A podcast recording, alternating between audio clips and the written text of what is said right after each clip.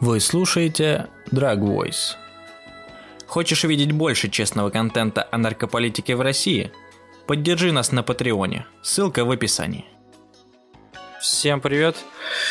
Мы начинаем второй сезон э, подкаста Drag Voice. И наш первый гость Представься, пожалуйста. А, меня зовут... Всем привет, меня зовут Сергей Егоров. Я соавтор канала Торопых на Ютубе. Это шоу про марихуану. А также я автор канала Сайбас в Телеграме, где я пишу про психоделики, про новости из мира психоделиков и вообще про все, что происходит в мире по этой теме. Кстати, про Psybus я не знал. Хорошо, сказал, надо будет подписаться. Так, что и вам всем советую. А, Все, я уже подписан.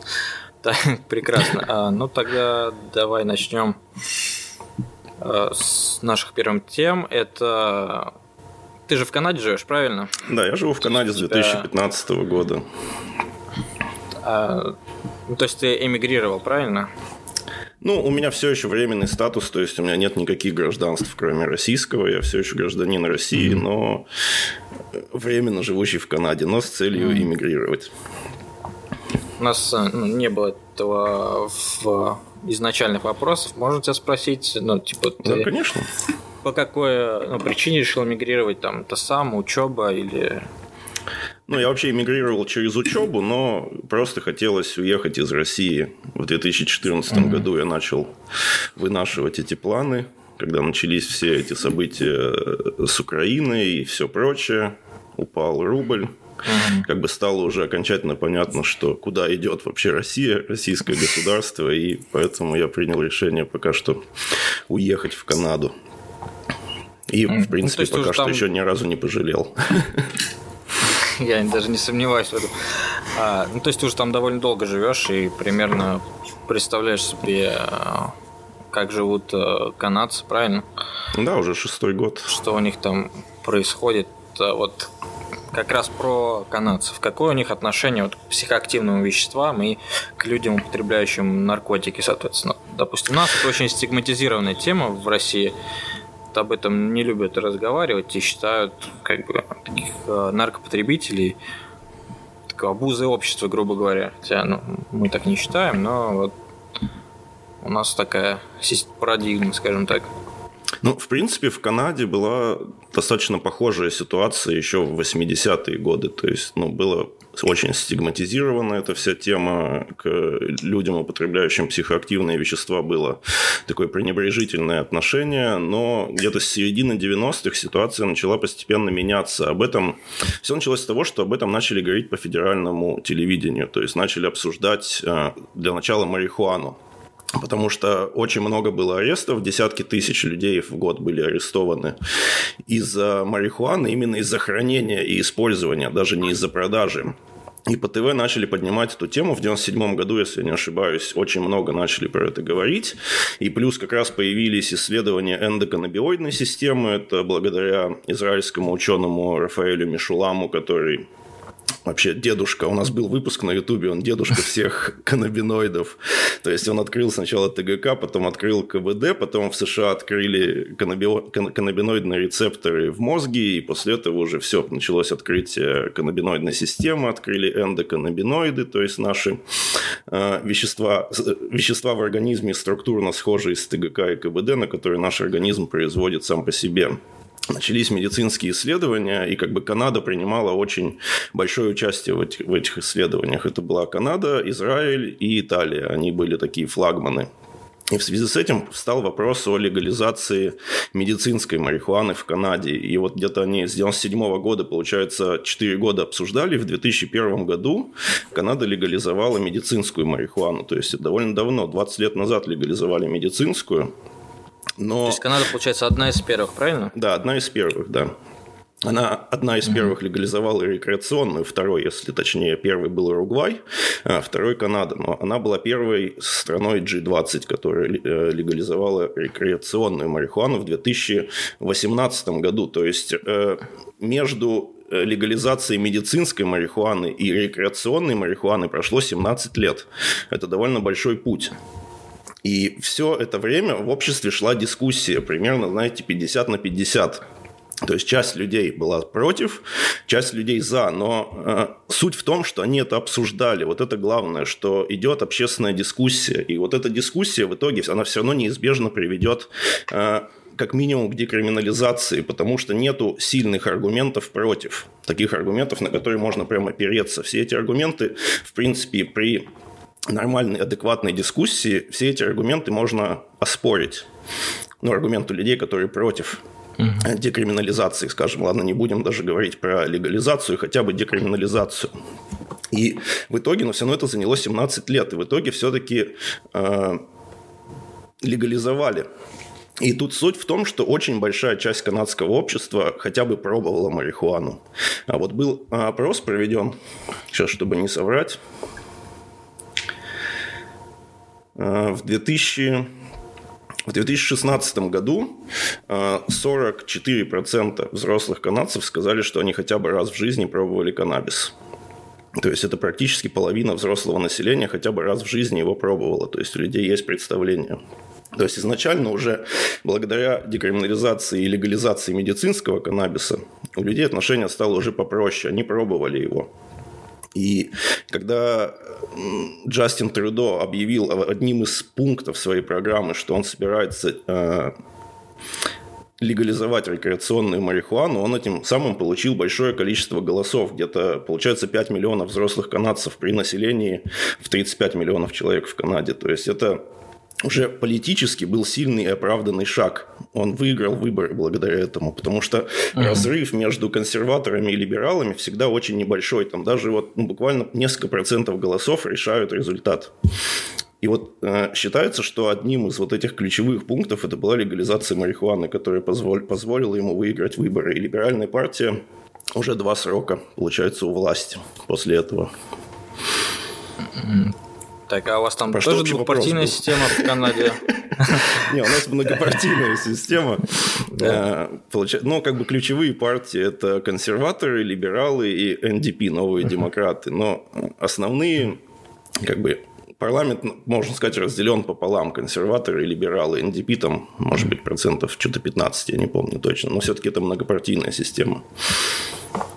Так, ну я повторю вопрос, ты вот э, переспросил. Отношение к психоактивным веществам какое у людям? Ой, э, да, у людей. А у людей, да. Э, да, у людей, употребляющих наркотики. Да, получается, пер, перед самой легализацией в 2016 году, то есть э, либеральная партия выиграла выборы в 2015, э, Джастин Трюдо стал премьер-министром и сразу приступил к проработке вопроса легализации. В 2016 году провели общенациональный опрос мнения и 70% канадцев сказали, что они считают, что а, хранение и употребление каннабиса не должно быть уголовно наказуемым преступлением. То есть вопрос задавался не поддерживаете ли вы курение марихуаны, а вопрос задавался, считаете ли вы, что это должно быть уголовно наказуемым.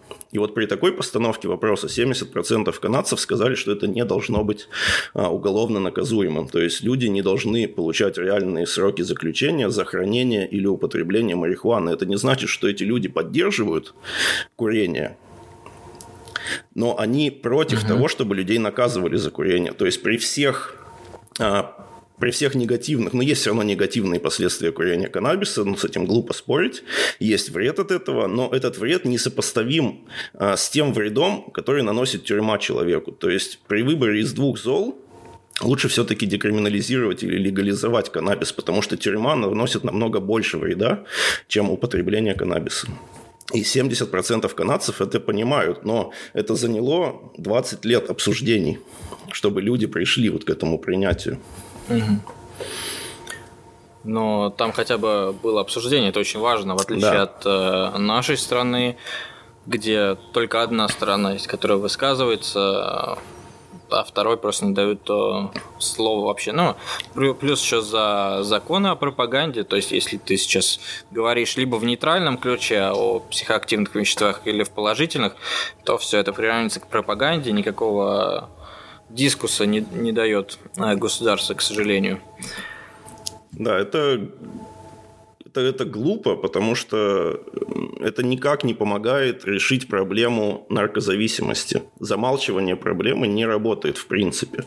Но в России такой подход вообще очень популярен. Просто все запретить. Как они э, сначала запретили, значит, говорить о суициде, и ничего, ничего значит, не произошло с самоубийством. Как был, так и остался. Сейчас они хотят запретить говорить о, о психоактивных веществах. Ну, как бы, я думаю, всем здравомыслящим людям очевидно, что это ни к чему хорошему не приведет. Но бороться с этим, я, я не знаю, как можно с этим бороться. Хотя бы вот, может быть, я смогу говорить, у меня здесь нечего бояться законов о пропаганде, буду пропагандировать из Канады.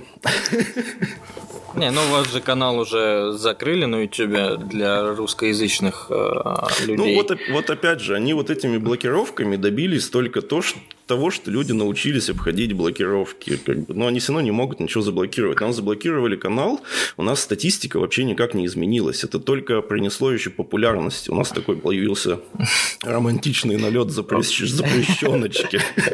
У нас количество подписчиков только начало расти после запрета канала. То есть, и я вижу, что люди просто используют VPN, потому что у нас вот, ну, YouTube же показывает статистику, из каких стран, и там иногда прям очень что-то такое странное. То есть, люди просто меняют IP-адресы и, и заходят. И они также, я слышал, в России блокировали iHerb, это вот этот сайт всяких биодобавок да, да, да. И, и всякого такого. Ну, и как бы они этим добились только того, что уже даже домохозяйки и там бабушки, которым нужны какие-то вот эти вот таблеточки, они научились обходить блокировку. То есть, а, пытаясь заблокировать очень очень обширный пласт информации, они добились только того, что они теперь ничего не могут заблокировать, потому что каждый умеет обходить блокировку.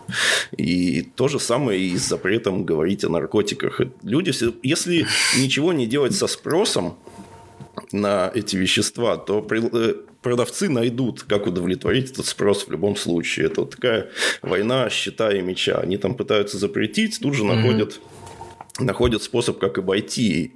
Вот та, та же самая гидра. Можно воскресить слово гидра? А, ну, в принципе, можно, да. Если что, мы вырежем. Да. То есть э, уже, ужесточая законы и как бы делая их чрезмерно жестокими и абсурдными, они все равно сделали только то, что появилась гидра, которая намного более, больше зло, чем уличная торговля. То есть теперь как бы человек, заходя на гидру, чтобы купить каннабис, он также легко может купить действительно опасные вещества, мефедрон или опиоиды.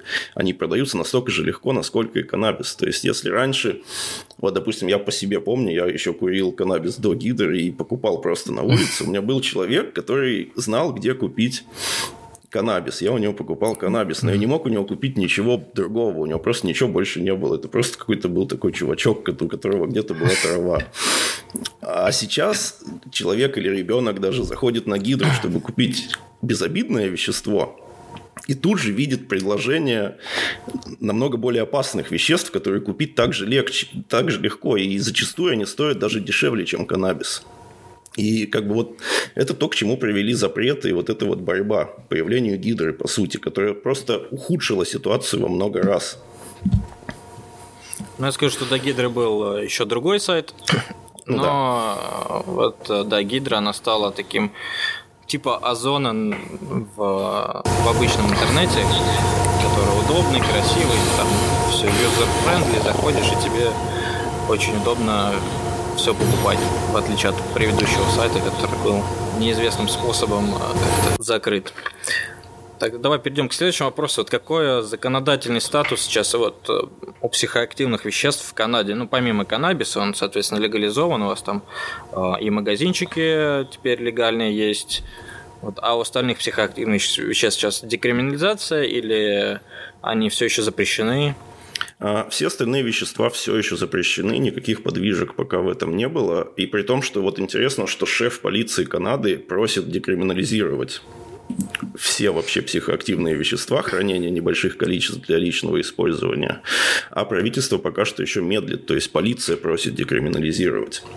Что они говорят, почему мы тратим, тратим свои силы и время на борьбу с тем, что не наносит особо сильного вреда. Лучше эти, этих людей, время этих людей, полицейских, потратить на борьбу с действительно опасными веществами и с продавцами высокого уровня. Но пока правительство к к сожалению, изучает только вопрос, в отличие от, допустим, э, штата Колорадо в США, где вот недавно декриминализировали вообще все психоактивные вещества хранения небольших количеств. В Канаде пока что такого нет. Но есть небольшие подвижки по психоделикам.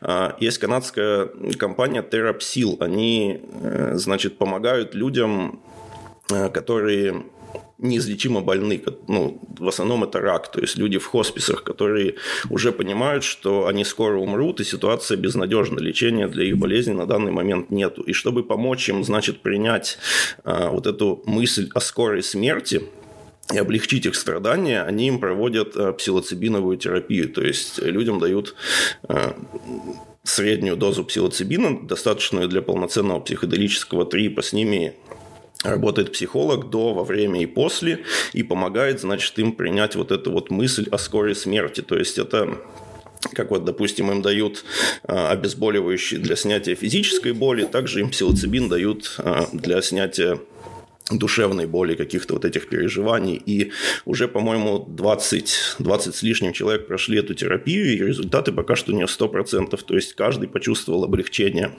благодаря псилоцибину. Но Э, под каждого этого человека делается отдельное именное исключение из закона. То есть им дают mm. бумажку, что такой-то, такой-то, ему дается разрешение э, употребить псилоцибин. То есть это не декриминализация псилоцибина, это конкретно под каждого человека делается конкретное исключение из закона. Закон остается в силе для всех остальных людей. Но это уже хорошие подвижки, и будем надеяться, что, наверное, в ближайшее время психоделики будут как минимум декриминализированы в Канаде.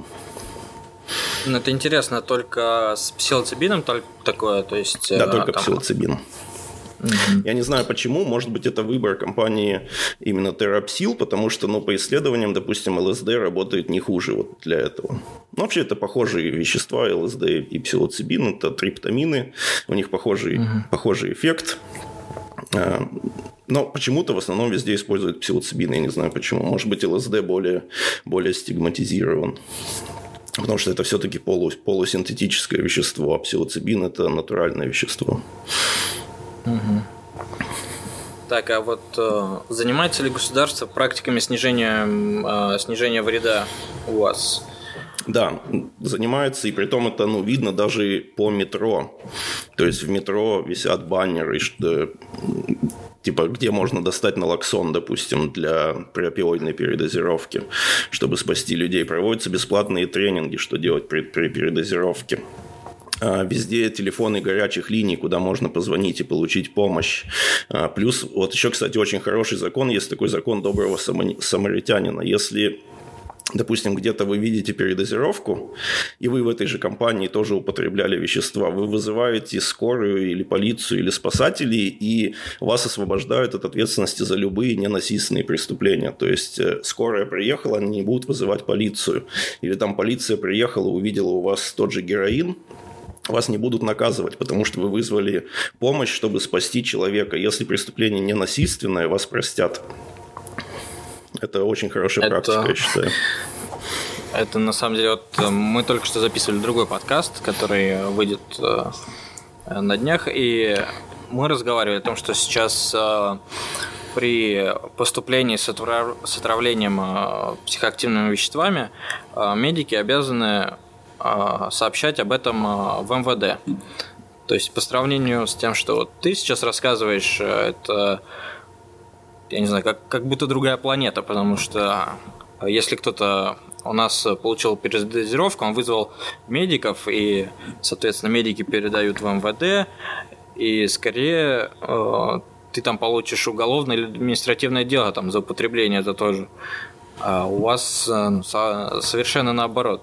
То есть... Да, в, Канаде в 90-е было так же, как сейчас в России. То есть полиция приезжает на передозировку и заодно арестовывает всех, кто там еще участвовал. Но потом приняли вот этот закон доброго самаритянина, и люди, людей стали спасать намного чаще, потому что люди перестали бояться обращаться за помощью, потому что они знают, что их не накажут.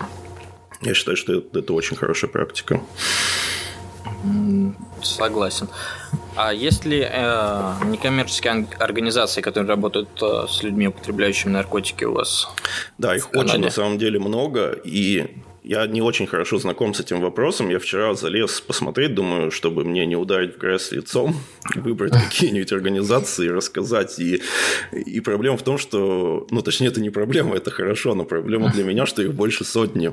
И я не знаю, какую даже выбрать. Я открыл просто огромный-огромный список. В каждой провинции несколько десятков организаций, которые этим занимаются. Поэтому я даже какую-то одну не могу вы, выбрать, потому что, ну, я не знаю на самом деле. Канаде сейчас та же проблема, что и в США. У нас опиоидная эпидемия, опиоидный кризис. То есть очень много передозировок именно опиоидов. И тут структура, структура самой зависимости, она немножко другая чем в России. Вот от этих опиоидов очень часто страдает средний класс и люди среднего возраста, потому что они начинают с аптечных опиоидов, им их выписывают. Здесь очень легко получить рецепт на опиоиды. Это тоже вот такая двоякая проблема, потому что, допустим, в России люди, которые нуждаются в обезболивании, не могут его получить. Сейчас, может, вроде бы уже могут, но я помню, несколько лет назад была проблема, что раковые больные не могли получить обезболивание, потому что вот из-за этого чрезмерного контроля. В России здесь, наоборот, его получить слишком легко. У меня вот товарищ на работе повредил спину, поднимал там тяжести. Ну, не то, что он там ее сломал или что-то, просто, знаешь, замкнуло в спине и стало болеть. Он пришел просто к доктору, ему сразу выписали опиоидные обезболивающие. Ну, прям без разговоров. И государство их еще и оплатило. И получается, если он как бы по, по рецепту принимает, то все нормально. Но если он принимает чуть больше, он уже начинает испытывать эффекты.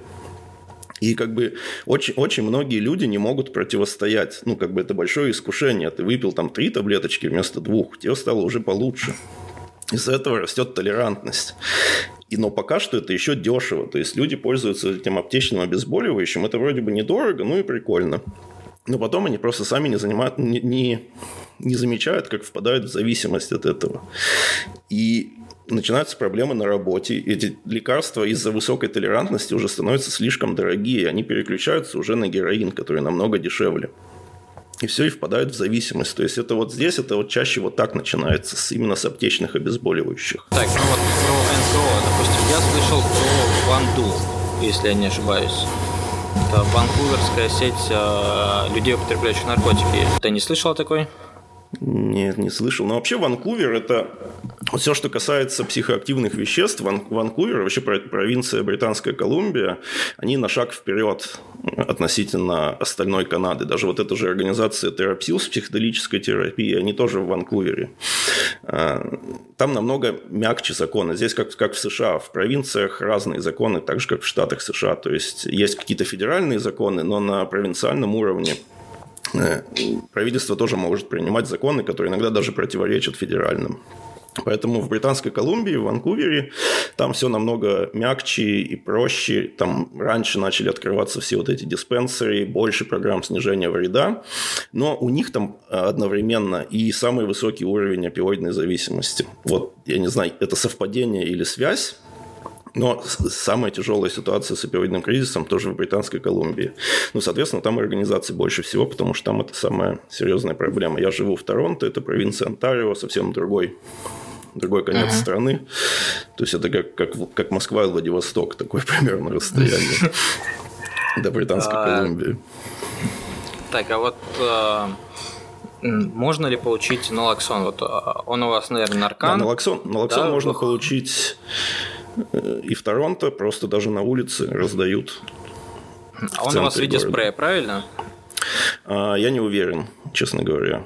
Но я, я знаю, что его можно получить. Я вижу, вот эти палаточки стоят. И просто иногда идешь по городу, особенно летом, стоит палаточка, где можно получить чистые шприцы, обменять шприцы, получить налоксон, поговорить со специалистом, записаться там, на восстановление каких-нибудь документов, что-нибудь вот такое. То есть э, люди выходят просто в город, ставят палаточки на каких-то крупных там мероприятиях, на парадах, на чем-то таком всегда можно это все получить и ну, без, без mm. лишних вопросов. То есть здесь это, ну, вот получить налоксон это вообще ну, не, не проблема. Ну, просто вот в России налоксон, он э, выписывается только по рецепту, и получить его очень проблематично. Это ты должен стоять на учете в наркодиспансере.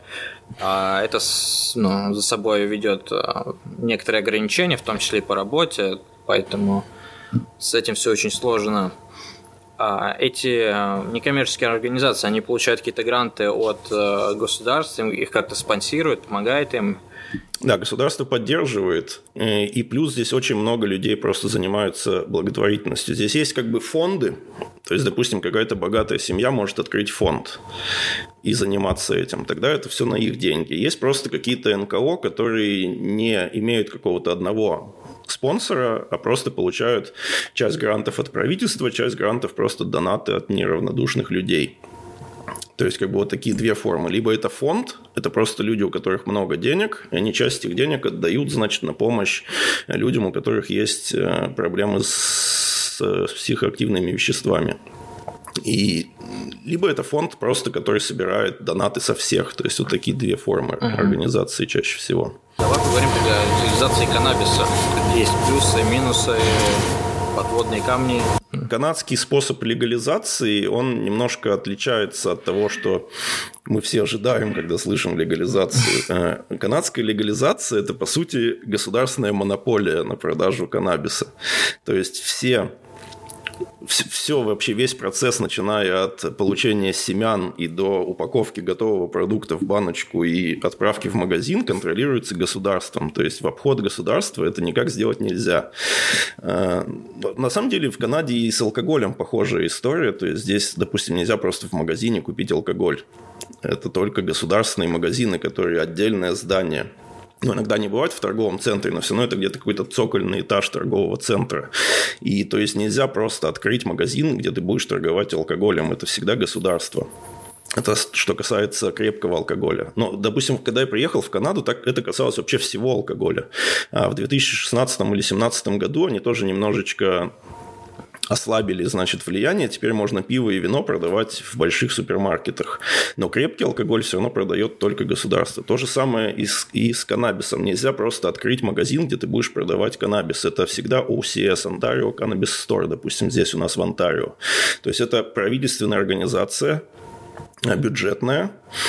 И как бы ты можешь открыть магазин, но весь товар ты будешь получать из OCS, ты не можешь сам выбирать цены, цены ставит тоже OCS. И большая часть выручки все равно идет в OCS государству. То есть, э, по сути, это госмонополия. И получить лицензию на открытие магазина достаточно сложно.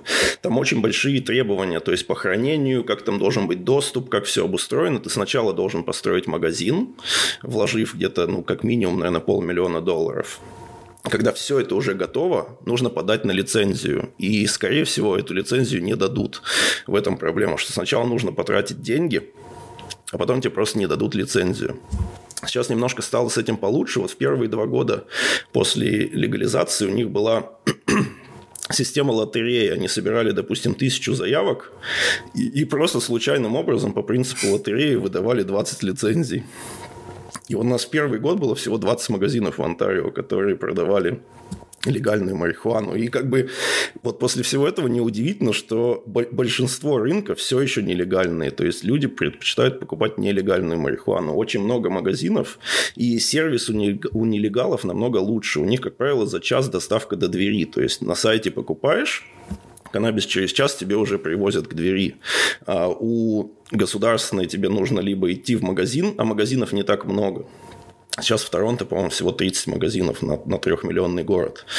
И, а если доставка, то она до трех дней канадской почты. А канадская почта – это ну, примерно как почта России. То есть, там что-то не довезут, здесь куда-то там не то отправят. В общем, просто неудобно покупать легальную марихуану. Поэтому люди все еще покупают у нелегалов. Я тоже покупаю нелегалов зачастую. Ну, потому что это удобно, а дешевле в цене и быстрее. есть какая-то?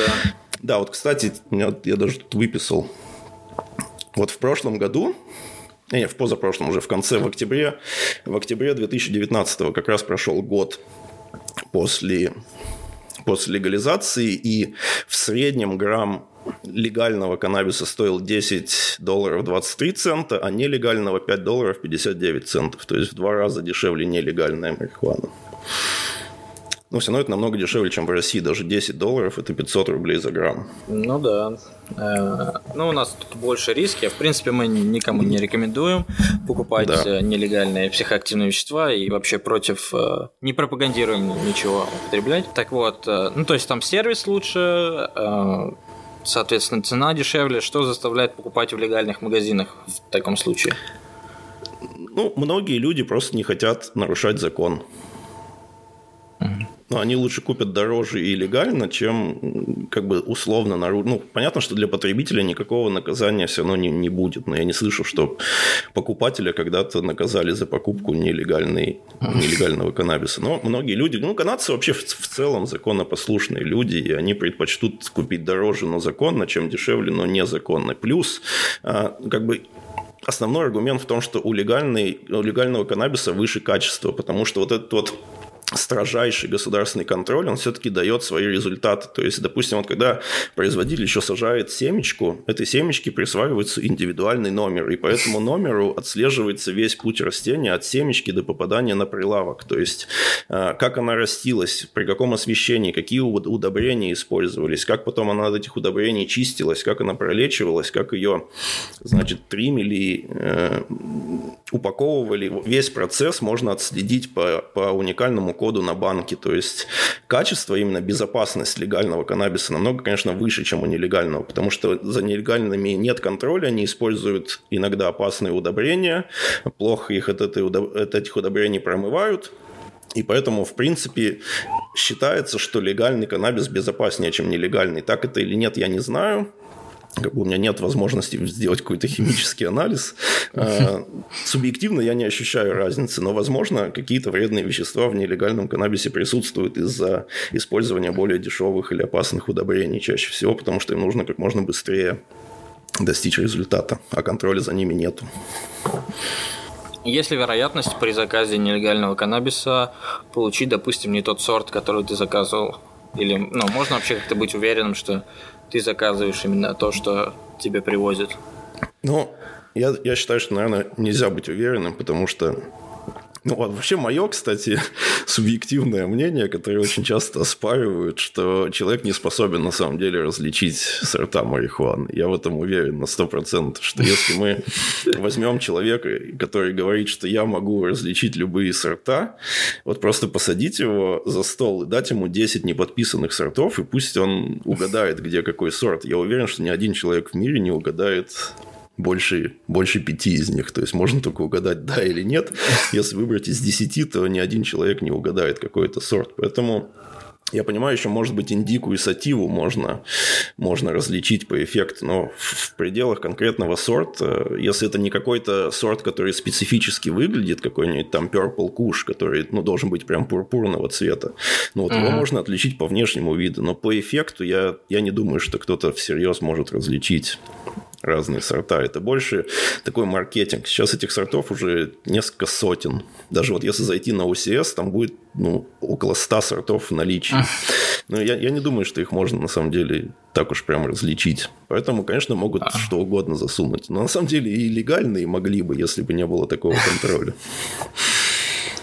Ну, я думаю, на самом деле, ну, соглашусь, что их сложно различить, и я думаю, что не все они так уж и различаются на самом деле. То есть, э, там, грубо говоря, если это индика плюс-минус там одного родителя, то и эффект один и тот же. Да. Приблизительно. Так, э, тогда перейдем, наверное, больше по специфике твоего канала. А, вот как давно ты употребляешь каннабис и вот что к этому привело? С, ч- с чего началось твое путешествие Уже в мир каннабиса? Довольно много лет. Сколько? С, с, с 2009 года я употребляю каннабис. Это сколько уже лет?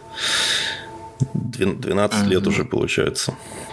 То есть начал еще в России, правильно? Да, я начал еще в России, еще с уличного. Тогда еще можно было купить на улице такие, в таких бумажных, бумажных таких пакетиках, там просто уже перемолотые, непонятно что, я не знаю, сколько там, наверное, 5% ТКК было, но толерантность нулевая, и, в принципе, она работала. Но достаточно быстро я начал растить сам и решил не покупать, потому что я такой осторожный человек и не хочу проблем с законом, и поэтому я я решил, что, наверное, выращивать дома самому безопаснее, если никому про это не говорить. И поэтому где-то, может быть, первые два года свои, своего знакомства с каннабисом я его покупал, а после этого начал растить, пока не переехал в Канаду. Когда переехал в Канаду, начал, конечно, опять покупать, потому что здесь нет вообще смысла растить. Ну, как бы дешево и хорошее качество, и всегда доступно. Но есть энтузиасты, которые растят. Кстати, можно растить до четырех кустов в Канаде вообще без, без уведомления властей об этом. Просто если, если есть свой дом или если ты снимаешь uh-huh. и владелец дома не против, то 4 куста можно просто посадить и растить, вообще никого не ставя в известность. Если больше 4 кустов, то нужно уже получить лицензию. Но опять же, если, э, допустим, выращивание для собственных нужд – особенно по медицинским показателям, то лицензию получить очень легко. А, и это причем интересно, это делается через семейного доктора. Идешь к доктору и говоришь, что у тебя, допустим, хронические боли или бессонницы, или там, не знаю, потеря аппетита, а, и он тебе выписывает каннабис, а ты говоришь, что хочешь его растить сам. И тебя спрашивают, ну, какое у тебя примерно суточное потребление? Ты говоришь, ну, 5 грамм допустим, в сутки. Можно хоть что сказать. Они просто там где-то там на калькуляторе у себя пересчитывают, и можно до 400 растений получить лицензию. 400 растений можно растить для собственного употребления. Я не знаю, на, на что они рассчитывают, какой человек может для собственного потребления растить 400 растений, но, э, но такая лицензия подразумевает вот эту возможность растить так много растений. Но продавать нельзя. Вот за это будет наказание, если при такой лицензии будешь продавать. А это, ну, растить дешевле дома или все-таки дешевле покупать? Ну, если в легальном а... магазине. Если в легальном, то дешевле растить. Если в нелегальном, то дешевле покупать. Потому что, ну, когда mm-hmm. растить, это все равно не бесплатно. Нужно платить за электричество. Нужно платить за удобрение и за все прочее где-то какое-то место, место в жилье под это выделять. То есть это все равно тоже расходы. Но если толерантность низкая, то я думаю, покупать все равно недорого, даже легально. Как бы сейчас вот у меня уже высокая толерантность, потому что я ну, много курю каждый день. И если покупать, это уже ну, ощутимые деньги, то есть там больше 100 долларов в неделю, я думаю, будет, если покупать. Но мы тоже растим, растим сами, поэтому покупать нам смысла особого нет. Мы покупаем только сорта, чтобы показать их на Ютубе. Я вот э, видел э, у тебя ролик, и ты там воздерживался какое-то время до 1 февраля, если не ошибаюсь. Да, я месяц сделал Как перерыв. это прошло?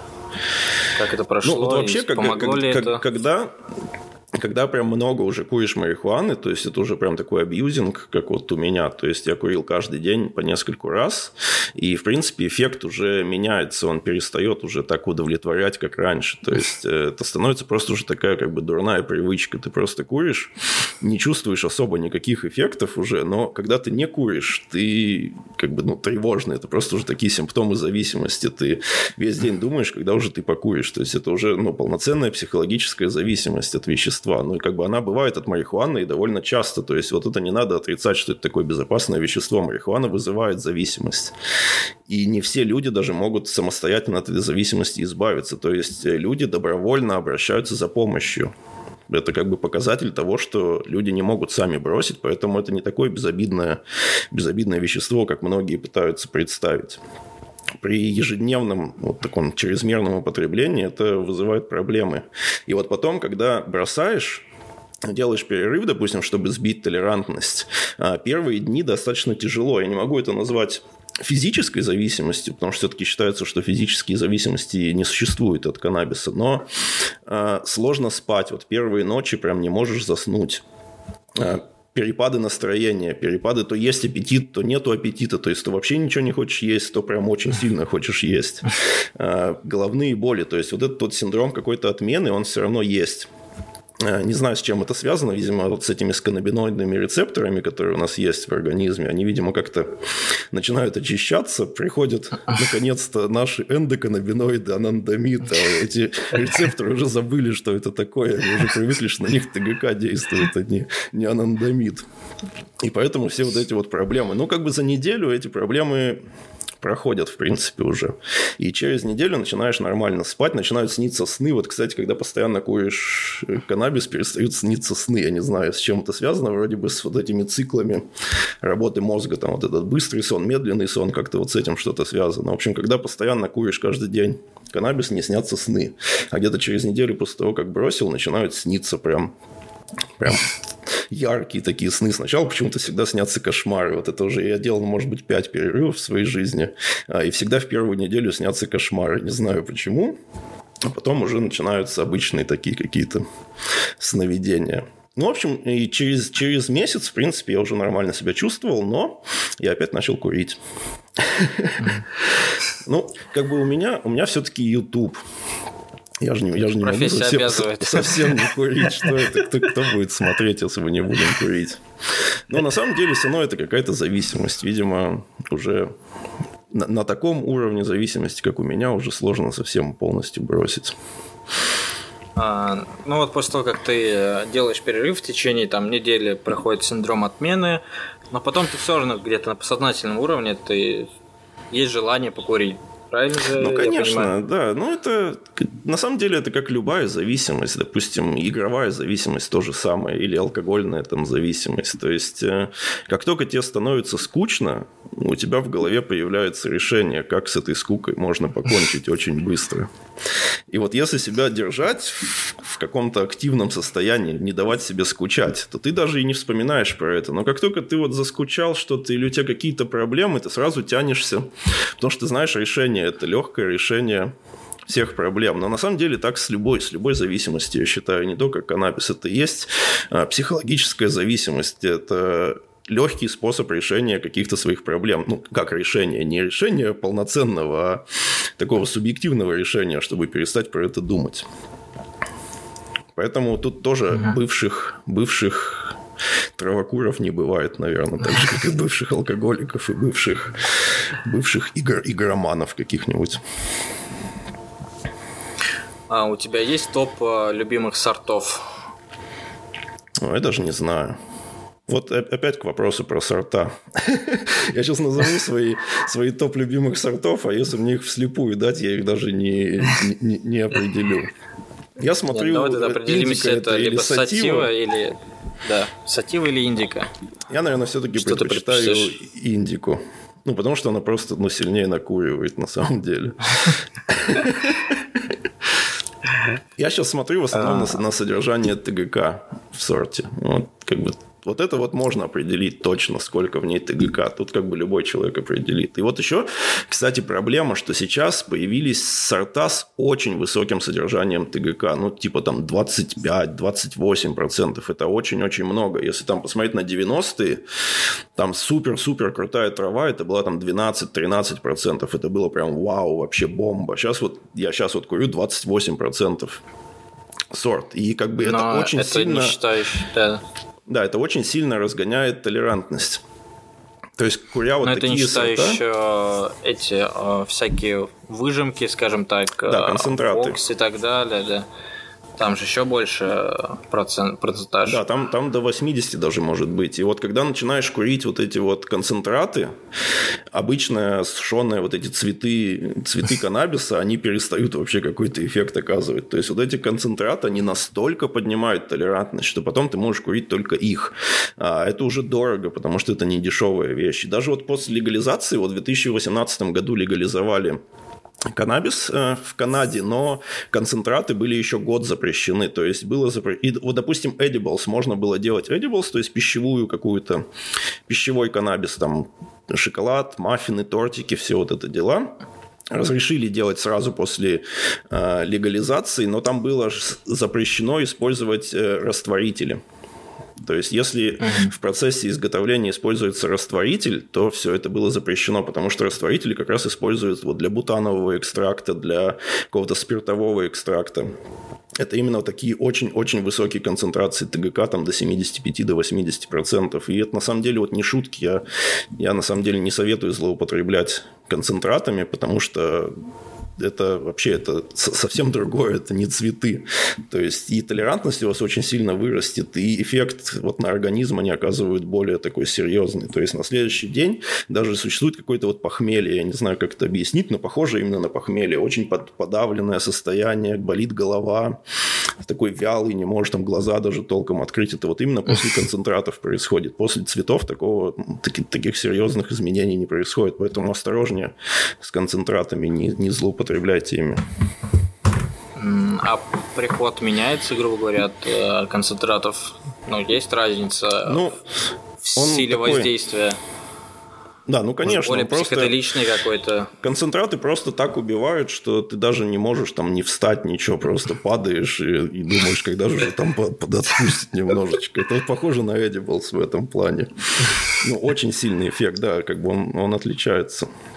И даже такой физический эффект, вот у меня всегда такие волны по всему телу пробегают, ноги такие мягкие. Ну, как бы, да, концентраты – это серьезная вообще вещь, лучше с ними не, не играть. Но больше психоделический эффект, правильно имеет?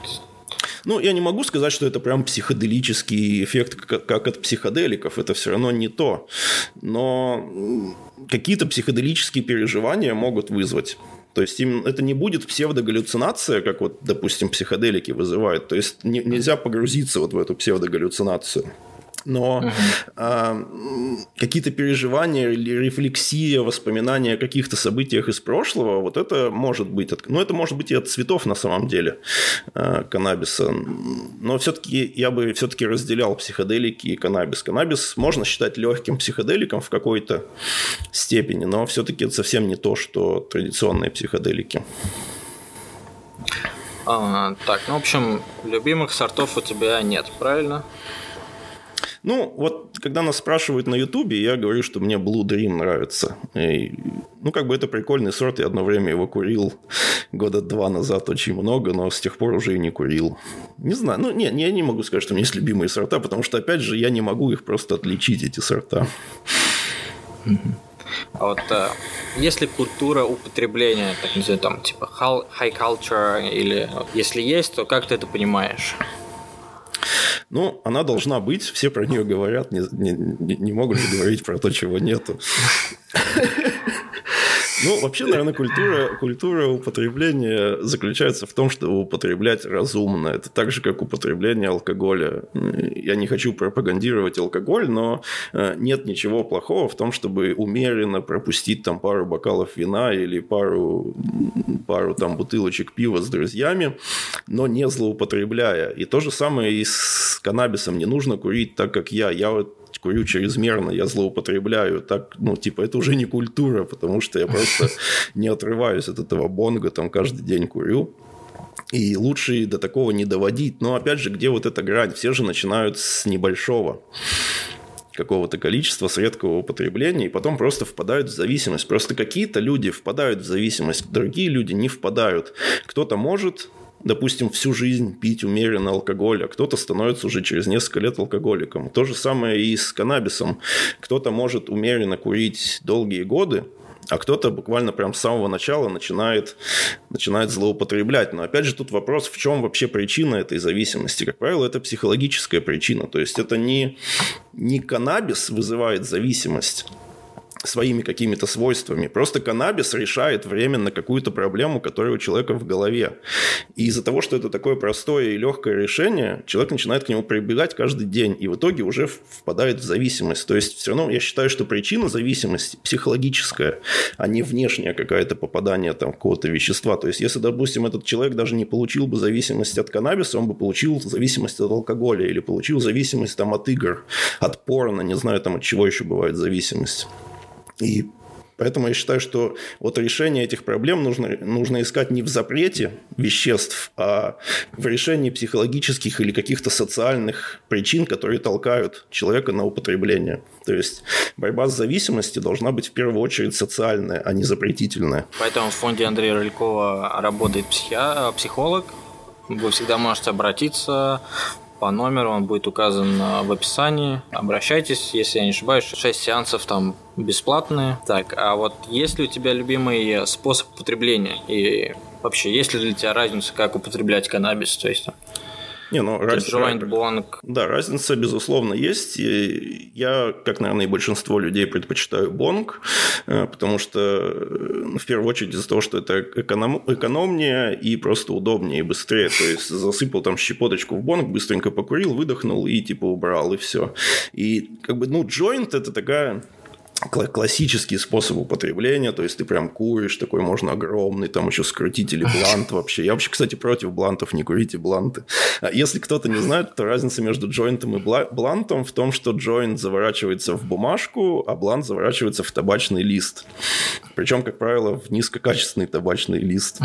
Если есть такие баквудсы, тоже такой классический синоним, синоним бланты. Такие дешевые сигары, из которых табак высыпается и забивается туда, значит, каннабис. Но вот этот табачный лист – это, это самый-самый такой грязный табак. Плюс это, здесь нет фильтра, в отличие от сигарет.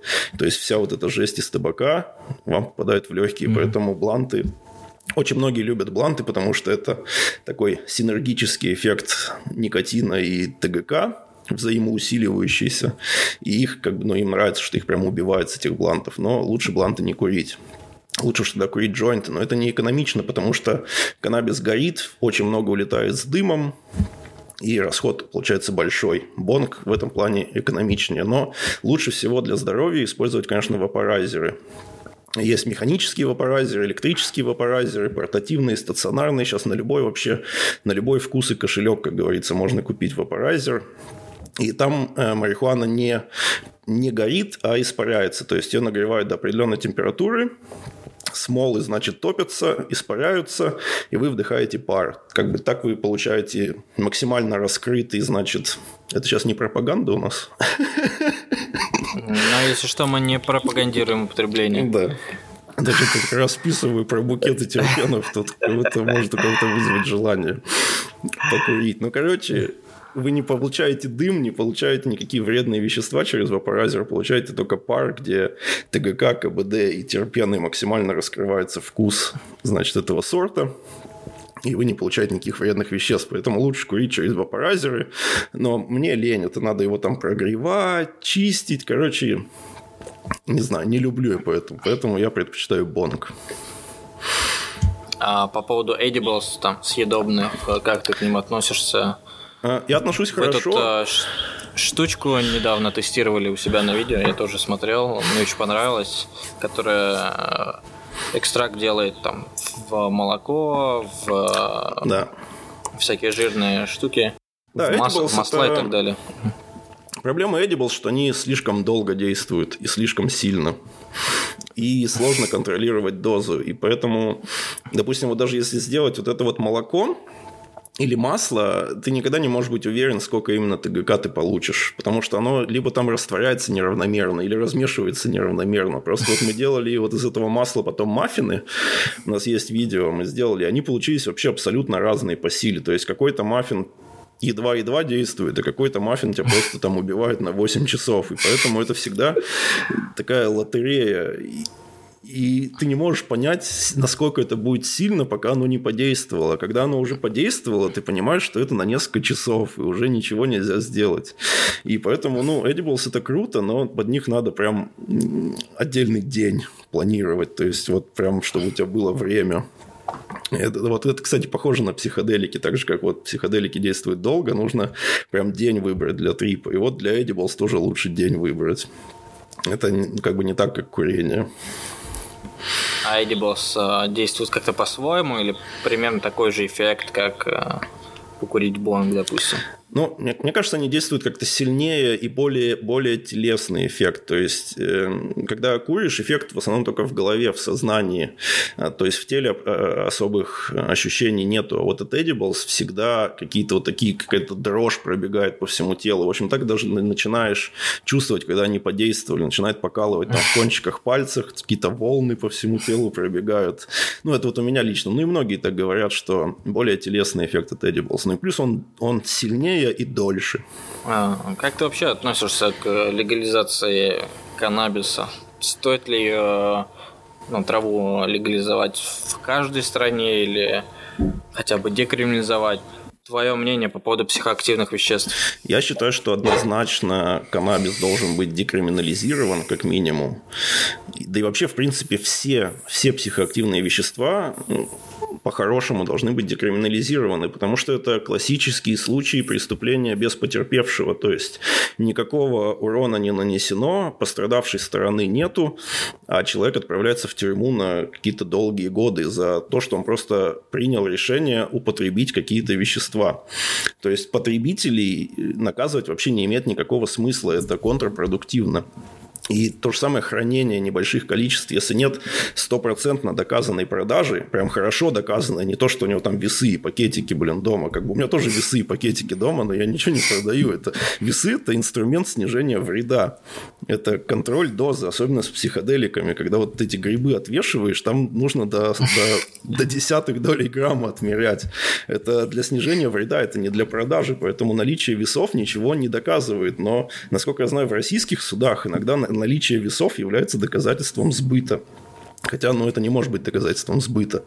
А, поэтому, да, как бы вред, который наносит тюрьма, намного выше, чем вред, который наносят большинство психоактивных веществ. Я не спорю, что есть опасные психоактивные вещества, которые вызывают тяжелую зависимость и разрушают организм, но есть очень много веществ, которые вообще безопасны. Те же психоделики. Нет никакого вреда, доказанного от психоделиков абсолютно но они запрещены. И то есть, если человек примет грибы, с ним даже близко не случится ничего настолько же страшного, как если его посадят на несколько лет в тюрьму. Потому что в тюрьме это не только заключение, это еще всякие сопутствующие заболевания, туберкулез, гепатит. Плюс потом, после выхода из тюрьмы, очень большие проблемы с социализацией, особенно в России. Даже в Канаде есть эти проблемы. То есть люди, люди имеют отметку о судимости, они не могут ее никак скрыть они могут найти работу. Ну, какую-то могут, но не, не любую работу. В России это вообще это просто черная метка на всю жизнь, если ты сидел в тюрьме.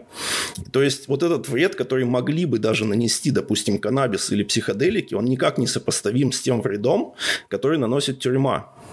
Поэтому я считаю, что декриминализация просто обязана произойти, и рано или поздно все равно произойдет. А как ты считаешь, э, и есть ли будущее за каннабисом? Вот я многих спрашиваю, с кем мы разговариваем по поводу каннабиса. А, может быть, ты знаешь, допустим, Николай Горшков вот на одном из стриме тебе писали а, а, одно из фирменных его выражений. Да, я даже не знал а, тогда, я думаю, что пишут. Да, я сейчас даже не повторю, как оно называется. Но не там. Уруй Айхал. А, вот. А, в общем, ну как ты считаешь, за будущее или за каннабисом? То есть из него сейчас делают бумагу, одежду, там, запчасти для автомобилей, там, обшивку и так далее. Какое твое мнение? Ну, мне кажется, что рано или поздно все равно придут к этому. Допустим, к замене пластика, какой-то хотя бы части пластика на разлагаемый пластик из каннабиса. Вот здесь, допустим, даже у нас во многих dispensaries, вот в этих магазинах, где продают каннабис, они, у них упаковка сделана тоже из конопли, из технической. То есть это разлагаемая упаковка, которую можно просто выбросить, она за несколько месяцев полностью разложится. С пластиком у нас сейчас огромная проблема. Куча пластика на планете, и он плохо перерабатывается, там трется друг об друга, и появляется микропластик, который вообще опасен там для, для всей морской жизни если хотя бы вот этот пластик заменить на коноплю. Притом для этого даже не нужно э, декриминализировать или легализовать что-то. В конопле нет психоактивных веществ. То есть это техническая конопля для этого нужна. Хотя бы ее э, нужно более широко использовать. Но опять же тут нужно преодолеть лобби компаний, которые занимаются производством пластика. Потому что это вот такая на самом деле борьба. И то же самое в фармакологии. Какие-то фар- фармакологические компании э, лоббируют то, чтобы марихуана оставалась запрещена, потому что это будет затрагивать их прибыль. Но другие компании уже сейчас поняли, что это большой рынок, и они теперь лоббируют уже в обратную сторону, чтобы ее э, декриминализировали, потому что это будет приносить прибыль. И вот сейчас это уже наконец-то, вот, допустим, хотя бы даже в США и в Канаде, это уже две группы интересов, которые практически равносильные. Они вот на, на правителей, значит, и на правительство давят с двух сторон. Одни говорят, не декриминализируй, другие говорят, декриминализируй. Ну, в России, конечно, так еще до такого пока не дошло, но в странах, где есть конкурентная политическая борьба, уже вот в таком плане обсуждают. То есть не в одну сторону. Уже есть две группы интересов, каждая из которых продавливает свои. И я думаю, в итоге все-таки это будет декриминализировано и легализовано на большей части земного шара, но это может, конечно, пару десятилетий еще занять. Но тот тренд, который сейчас пошел, уже, я думаю, его будет сложно переломить куда-то в обратную сторону. Потому что все больше медицинских исследований, все лучше вот эта наша эндоканнабиноидная система изучается, потому что про нее ничего не знали до 90-х годов. То есть это какая-то глобальная система организма, то есть каннабиноидный рецептор есть во всех органах. Очень много заболеваний с этим связано, и про это ничего не знали еще 30 лет назад. Теперь знают уже достаточно много, изучение продолжается. И как бы тут уже глупо отрицать даже, допустим, э, самый эффективный препарат от эпилепсии на сегодняшний день на основе ТГК. И как бы он уже во многих странах разрешен к применению, хотя бы вот это вот в виде, в виде уже запатентованного медицинского препарата. И таких препаратов будет все больше и больше, этому сложно сопротивляться. А, ты еще хотел немного поговорить о психоделиках. Расскажи, какие есть новости из мира психоделиков, как а, администратор телеграм-канала Psybus. Тебе а... должно быть больше об этом известно. известно. Да, сейчас вообще считается, что вот где-то с 2000 может быть, 15 года начался психо- психоделический ренессанс или вторая психоделическая революция. То есть э, изначально был очень большой интерес к психоделикам в 50-е 60-е годы, там вот когда Альберт Хоффман синтезировал ЛСД. Э, Уотсон, Говард Уотсон в США популяризировал псилоцибиновые грибы. Там Терренс Маккина, Тимоти Лири написали все вот эти свои книги. Был очень высокий общественный интерес к психоделикам, к ЛСД и псилоцибину конкретно. Проводились какие-то научные исследования. Очень много хайпа вокруг этого было. Но потом Никсон начал войну с наркотиками и разом, в общем, запретил все все психоактивные вещества, в том числе и психоделики. И сразу как бы интерес к ним начал, пошел на спад, потому что ученые не могли их получить для исследований, люди не могли их получить для рекреационных целей. И вот так было где-то 50 лет, там, с начала 60-х и до до десятых годов. И вот сейчас э, несколько городов в США. Там, вот что еще хорошо, что в США есть местное самоуправление. А на уровне города правительство может само решать, какие вещества на территории города разрешены, а какие запрещены. Допустим, в России такое невозможно, потому что в России построена а, вертикаль власти. И вот эта вертикаль работает плохо. Вот горизонтальные связи работают намного лучше на уровне города, на уровне округа, на уровне штата. И вот, допустим, если посмотреть по Колорадо, сначала Денвер, столица, получается, э, декриминализировала, а потом и легализовала энтеогены. Энтеогены – это природные психоделики DMT, псилоцибин и мискалин, кактус, значит, этот э, психоделический. так вот, а потом это уже на уровне штата было э, декриминализировано. Сейчас вот буквально 17 февраля э, в Калифорнии в Сенат внесли тоже проект закона по декриминализации всех. Там, кстати, не только природные психоделики, но и синтетические. ЛСД тоже предлагают декриминализировать в Калифорнии. Если этот закон пройдет, Калифорния будет вторым штатом, который декриминализирует всех, все психоделики. А, то же самое вот в Канаде, вот этот Британская Колумбия. Там, конечно, еще пока не декриминализация, но, опять же, это широкое общественное обсуждение, которое неизбежно приведет к э, декриминализации, потому что вот если про марихуану еще можно поспорить, потому что есть побочные эффекты, есть зависимость, есть какой-то вред. От психоделиков ничего такого нету. Зависимость от психоделиков не может возникнуть в принципе. Нет ни одного исследования, которое бы доказало возможность формирования зависимости. Я по себе могу сказать, их не хочется часто употреблять. Я употребляю психоделики может быть, два-три раза в год. И чаще просто не хочется. И чем больше ты их употребляешь, тем реже тебе их хочется. Вот это какой-то парадокс. Поэтому ни, никакого серьезного вреда от психоделиков нету, а пользы очень много. Вот и это на самом деле за психоделиками будущее психологии и психиатрии, потому что э, они очень эффективны при для, для помощи при посттравматическом стрессовом расстройстве, для помощи тех, э, для тех же зависимостей, потому что вот эти вот психологические проблемы, которые ведут к зависимости, их намного легче проработать а, под психоделиками. И вот я не говорю, что психоделики сами по себе такая панацея, который ты вот просто там съел грибы, и у тебя все, все решилось. Нет, это не так. Но если Э, совместить психоделики с терапией, то есть, допустим, ходить к психологу или психиатру и параллельно еще принимать психоделики, а еще лучше под контролем специалиста. Вот и в США, и в Канаде сейчас это уже практикуется. В России, конечно, я не думаю, что это сейчас так легко.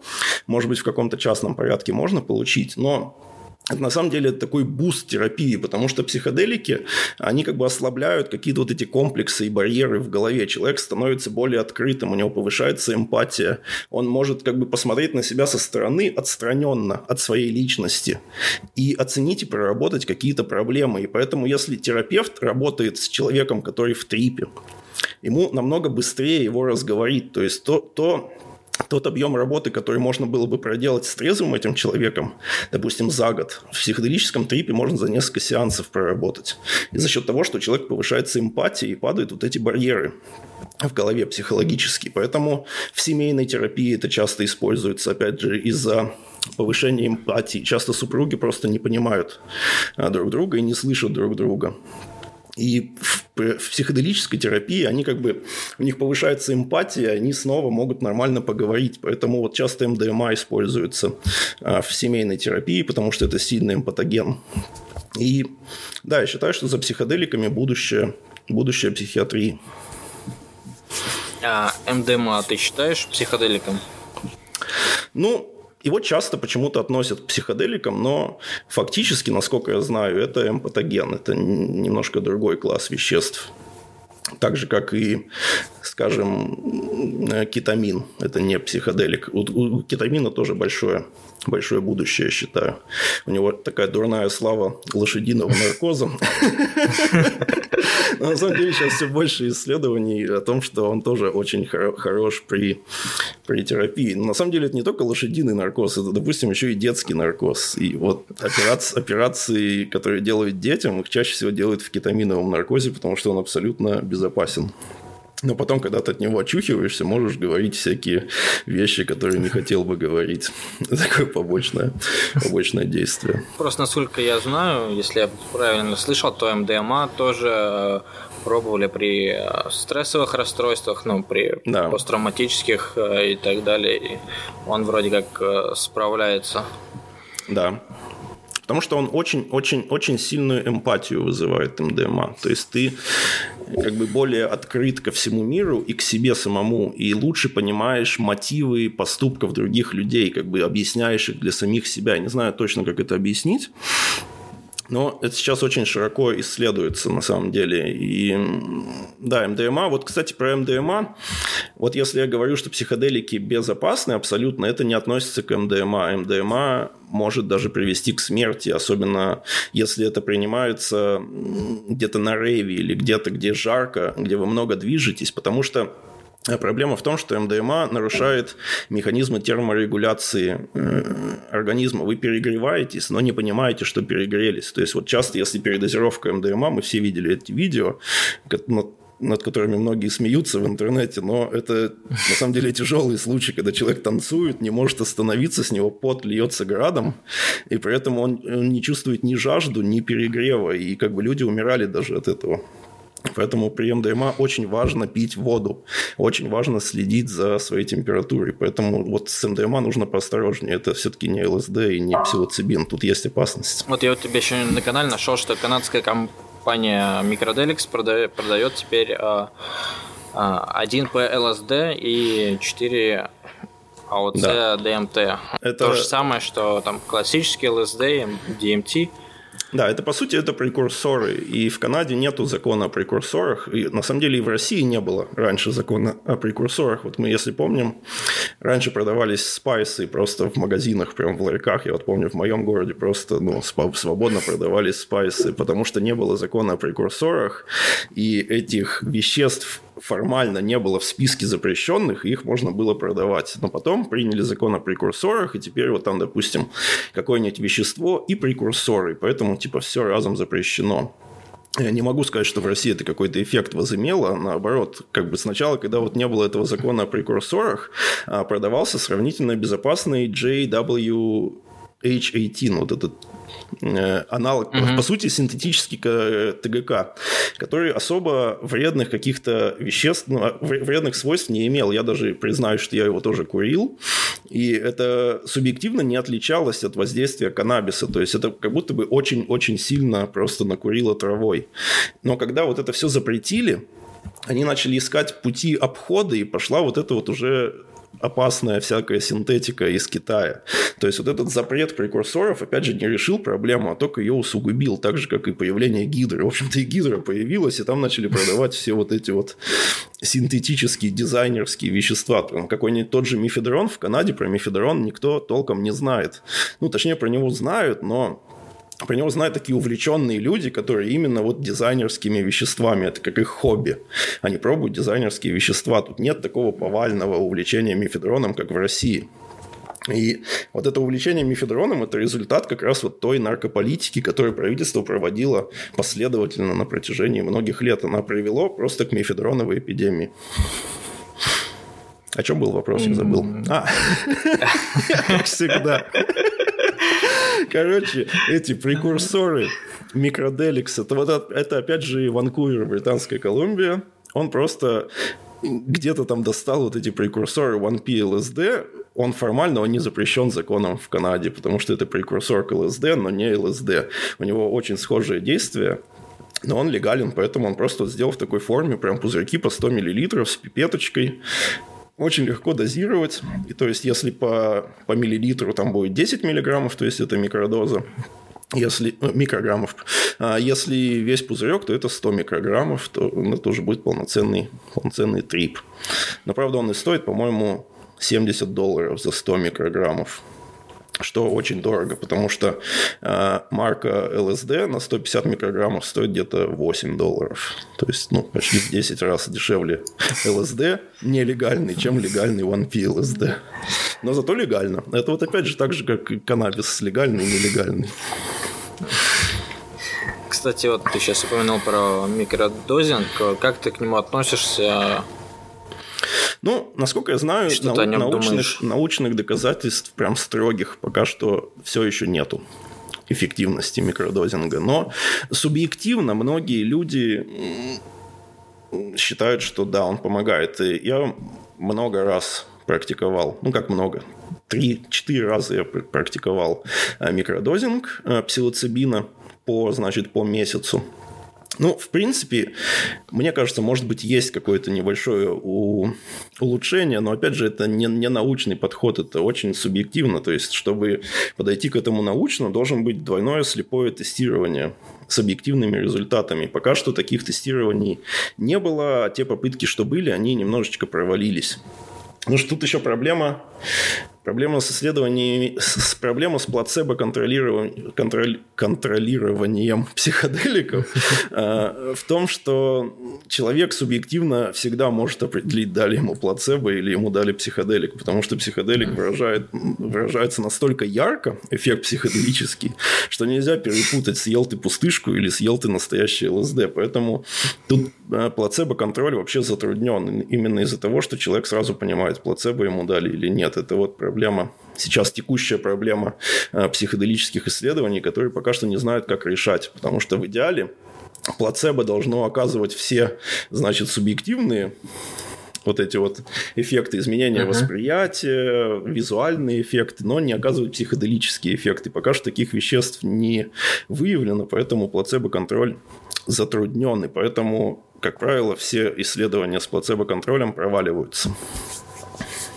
А, ну сам микродозинг, он, по идее, не должен вызывать каких-то психоделических да. Э, эффектов. Да, это дозы до, а. до, до психоделические дозы.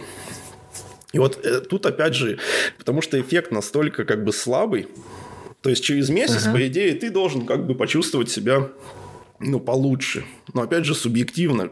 Очень сложно оценить, насколько это подействовало.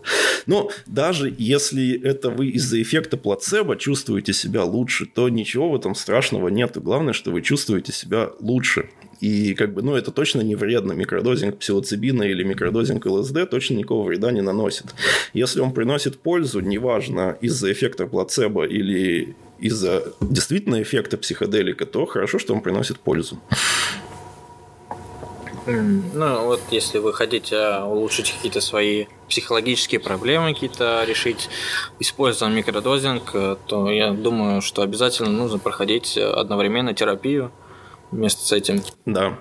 Но ни в коем случае не смешивать психоделики и SSRI антидепрессанты. Это СИОС антидепрессанты по-русски. И особенно МДМА не смешивать с СИОС антидепрессантами, потому что это может привести к серотониновому синдрому, который может даже закончиться смертью. Поэтому вот всякий Золофт, по-моему, препарат и Короче, вот если вы принимаете какие-то антидепрессанты, убедитесь, что это не селективный ингибитор обратного захвата серотонина. Если это так, то не смешивайте их с МДМА и не смешивайте их с психоделиками. Это может быть опасно.